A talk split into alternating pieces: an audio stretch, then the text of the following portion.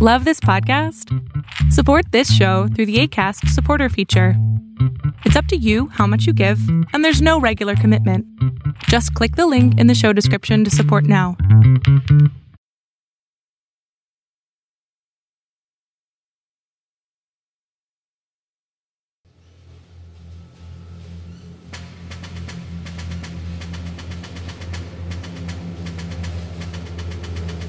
On October 7, 2001, a U.S. Air Force MQ 1 Predator drone flying over Afghanistan fired a missile at a building CIA analysts suspected of housing Taliban leader Mullah Omar.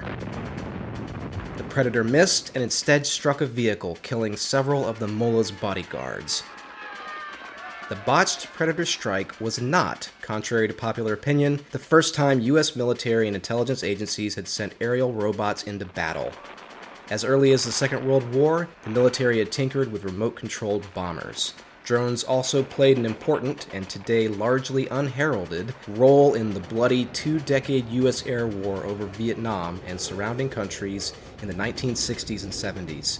Drone aircraft spotted targets from manned U.S. bombers, jammed North Vietnamese radars, and scattered propaganda leaflets, among other missions. The Vietnam drone war was waged by a misfit crew of contractors and airmen led by some of the era's most ingenious engineers and managers, and for much of the conflict they answered to one person Bob Schwanhauser, the secretive chief of a secret war with their own secrets to keep.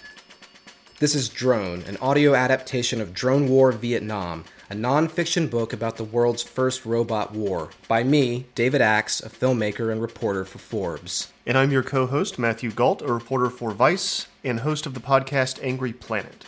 Part 2 after tinkering for years with reconnaissance drones as a risk free alternative to manned spy planes, the U.S. Air Force in August 1964 finally ordered its very first drone unit, the 4080th Strategic Reconnaissance Wing, into action supporting the Vietnam War. The drone detachment, a mix of Ryan aeronautical contractors and Air Force airmen, set up shop at Kadena Air Force Base in Okinawa. In the evening, crews would hang two Model 147 Lightning Bug drones on their DC 130 mothership. The next workday started at 4 a.m. Crews conducted a pre flight check on the drones and their mothership. If a launch order came, it should come between 6 and 8 in the morning. During the pre flight check, the Ryan aeronautical employees and their Air Force counterparts would load the mission course into the drone's programmer. The Air Force's Strategic Air Command provided the course weeks ahead of a planned mission in order to give the detachment time to translate a map plot into a series of timed flight events. The programming involved one team patching into the drone, flipping switches, and pressing buttons to program the vehicle's circuits, while a second team checked the work of the first. This two team method helped to ensure no one input any bad data and doomed the mission. If no order arrived, the crew would stand down the ready drones and begin preparing for the next day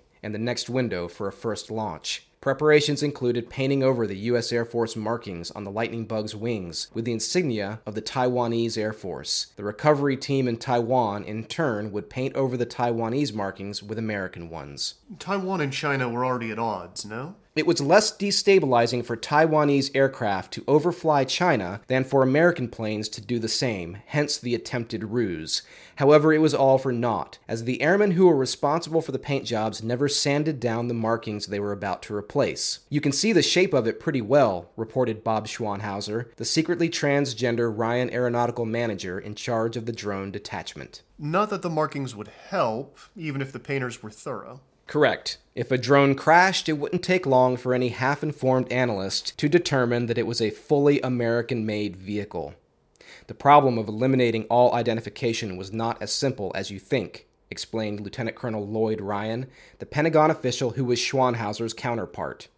Sure, the team at Operating Location 8 that is, Okinawa, could pry the manufacturer's plates off the Model 147's fuselage and engine. However, markings would still be on electronic components, cameras, and every kind of equipment, Colonel Ryan pointed out. It was counterproductive to remove those markings during the manufacturing process. After all, the drone's builder and maintainers needed markings to help with assembly and repair, not that the markings were really the point. Any reputable engineer here or abroad can take a piece of equipment and tell you its origins, Colonel Ryan said. It's for that reason that the Air Force didn't require Ryan Aeronautical to install a self destruct system on the Model 147. An exploded drone would still be, obviously, an American exploded drone. As the 4080th SRW team at OL 8 waited for the word go, they did so knowing that the enemy and the general public eventually would wise up to their activities. Colonel Ryan was sanguine. If they shoot down one and announce it publicly, don't deny it. But don't acknowledge it, he said. Just reply, no comment, and sweat it out. The order finally came on August 20th, 1964. DC 130 496 took off with B 8 and B 9 on its pylons. B 9 was the primary mission drone.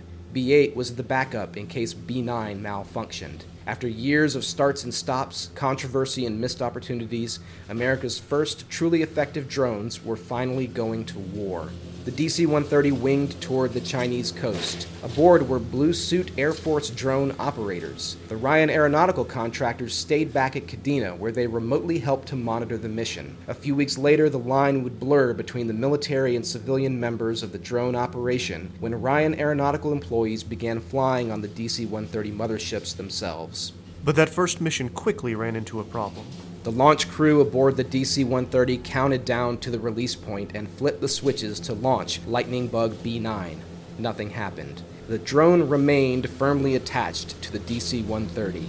The crew hit the emergency release switch. Still nothing. B 9 refused to budge. The DC 130 looped around for a fresh approach. This time, the crew triggered B 8. There surely were sighs of relief aboard the mothership as the drone obediently separated from its pylon. The lightning bug motored away toward China, eventually disappearing from American radar scopes. As the DC 130 angled back toward Okinawa, stubborn drone B 9 suddenly changed its mind it detached from its wing pylon. Since no one aboard the mothership had ordered the drone to fire its engine, it simply glided 24,000 feet down into the Pacific Ocean. A dye packet marked its final resting place. Now, everyone waited for B 8 to come home. A few hours later, a blip appeared on the scope of the drone detachment's radar in Taiwan. It was B 8, dutifully navigating back to its pre programmed recovery site. The drone's high tech Doppler navigation system obviously worked as advertised. After autonomously flying hundreds of miles at high altitude and near supersonic speed,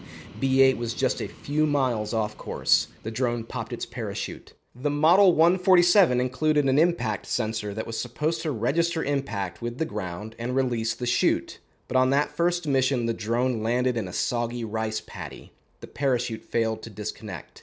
Wind picked up the chute, flipped B 8 upside down, and dragged it across the wet ground, inflicting major damage. Curious civilians were gathering as an Army helicopter speeded in to pick up the drone a Ryan Aeronautical employee hopped aboard DC 130 497 at Kadena and flew to Taiwan to recover B 8. It took several hours of work to pack up and ship off the undeveloped mission film and then load the damaged drone onto the DC 130. Crates containing more drones arrived at OL 8. Nine days after B 8's successful first mission and B 9's tragicomic dive into the sea, SAC ordered the 4080th SRW drone detachment to launch its second mission. The first few weeks of drone ops were a mixed bag. After a successful Recce mission, Lightning Bug B 11 ignored its signal to land and flew off into the vast expanse over the Pacific Ocean. B 10 went out and came home without a hitch, but B 13 disappeared while on descent toward its landing zone. The lightning bugs too often drifted off their planned courses. It was possible to fix the error, but only with good data. Ryan Aeronautical needed to compare the Air Force's official flight plans against the courses the drones actually followed. That data were classified. One of the things most needed is for us to have more access to information on actual tracks flown versus the intended routes which were programmed, Schwanhauser explained. If SAC at Omaha will let us come in, with some security requirements relaxed, and plot actuals versus the intended, we can do the necessary calibrating. The Lightning Bug's Hycon camera still wasn't working perfectly. It didn't matter if a lightning bug performed a flawless mission if its camera couldn't take good pictures. Schwanhauser reported that the film from the mission on September 29th was overexposed. Perhaps the biggest risks, however, were at recovery. Drones were flying reasonably good tracks and taking acceptable pictures, then crashing at the recovery range in Taiwan. We were having as much trouble with recovery as with anything else, Schwanhauser recalled. The birds were flying pretty well and coming home, but then we'd have problems. The lightning bug had a switch that cut the cable to the parachute when it detected water, but the switch was programmed for salt water. So if a drone came down in a freshwater rice paddy, it wouldn't disconnect its chute. The high wind that was common at the Taiwan recovery range would drag the drone across the rough terrain, damaging it. Clearly, we had problems, Schwanhauser wrote. The system had not yet been debugged. We knew, of course, that unless literally hundreds of events in a complex series occurred at precisely the correct instant, the missions would fail. But for all their faults, the intelligence the lightning bugs gathered was increasingly useful. They were also proving effective at avoiding enemy defenses. I feel their small radar cross section is effective against some of the surface to air missile site radars, and I doubt if they have the capability to fuse such a weapon against us, Schwanhauser wrote. Similarly, the Lightning Bug's high cruising altitude appeared to prevent enemy fighter aircraft from intercepting the drones, even if the fighter pilots were capable of spotting the tiny drones. Also, no one had died while supporting or operating the unmanned aircraft. It was touch and go in late 1964 as Schwanhauser struggled to make the Lightning Bugs work, and the Air Force mulled canceling the program. Slowly and steadily, the drone's reliability improved. The Air Force, growing increasingly confident in the Model 147, ordered Schwanhauser's team team to pack up and move to South Vietnam in order to be closer to the action. They settled in on the afternoon of October 8, 1964. Three and a half hours later, the Lightning Bug detachment had loaded two drones on a DC 130 and was ready for any mission SAC might assign. However, the command signaled there would be no missions through the weekend. So on October 10th, the drone detachment threw itself what Schwanhauser described as a little party. Hard drinking was a theme in the Ryan Aeronautical drone program, and few drank harder than Schwanhauser. It wasn't just the stress of waging America's first robot war that drove Schwanhauser to the bottle. The lightning bug manager, who secretly identified as a woman, hid a stash of women's clothing that he, she, sometimes wore in private. Schwanhauser's stressful life nearly killed him years before he came out as her. He suffered a heart attack in 1968, and nine years later nearly died of an overdose of alcohol and lithium. Schwanhauser married and divorced three times before finally transitioning in 2003. During the Vietnam War, Schwanhauser still called himself he and drank and apparently took mood stabilizers to get by. On October 10, 1964, he and his team probably were still drunk when the order to fly the following day came unexpectedly that night. We rousted everyone out, Schwanhauser reported. The detachment struggled through and flew three good missions over the course of a week. Then the usual gremlins got into the system. On October 11th, Model 147 B 14 flew a perfect mission all the way up to recovery. The drone was was 30,000 feet over Da Nang when it received the radio signal from the recovery team. The lightning bug cut its engine and popped its parachute. However, it was raining over the recovery zone. The drone's chute accumulated water and blew right off. Now there's a big muddy hole in the middle of a rice paddy, Schwanhauser informed corporate headquarters. The detachment sent three airmen in an H 37 heavy lift helicopter to recover what they could from the rice paddy. They quickly discovered that Da Nang wasn't Taiwan. Viet Cong guerrillas opened fire on the helicopter. The crew deposited the three airmen into the impact crater, then flew away. Two HU 1 Hueys arrived, at least one of them carrying an Army Special Forces officer. The Viet Cong shot up one of the Hueys and injured the crew chief. The door gunner returned fire. The three Ryan contractors manning the recovery van expected to have to fight their way to the crash site. The fellows then felt they had a fight on their hands for possession of the bird, Schwanhauser reported. Military personnel armed the contractors, among them Dale Weaver. We had been given our AR 15s and instructions on how to use them, and were just getting ready to climb into the chopper when the word came back that the VC had shot up the H 37 pretty badly, and that both HU 1s had engaged in a hot firefight, Weaver wrote. The base commander decided to send in an army group instead of some crazy civilians. A helicopter pulled everyone out of the recovery zone, temporarily leaving the a helicopter pulled everyone out of the recovery zone, temporarily leaving the site to the Viet Cong. The next day, Army copters strafed the site, reportedly killing several VC. The drone detachment returned to the rice paddy and started digging. In part 3 of Drone, the Lightning Bug program expands. Hundreds of robots flying thousands of missions and saving dozens of American lives. But the cost to the operators, the secretive, hard drinking Schwanhauser in particular, is devastating. Drone comes to you from Defiant Productions in Columbia, South Carolina. Follow David Axe on Twitter at DAxe. Matthew Gault is on Twitter at MJGault. Drone War Vietnam from Pen and Sword Books is available wherever you buy books.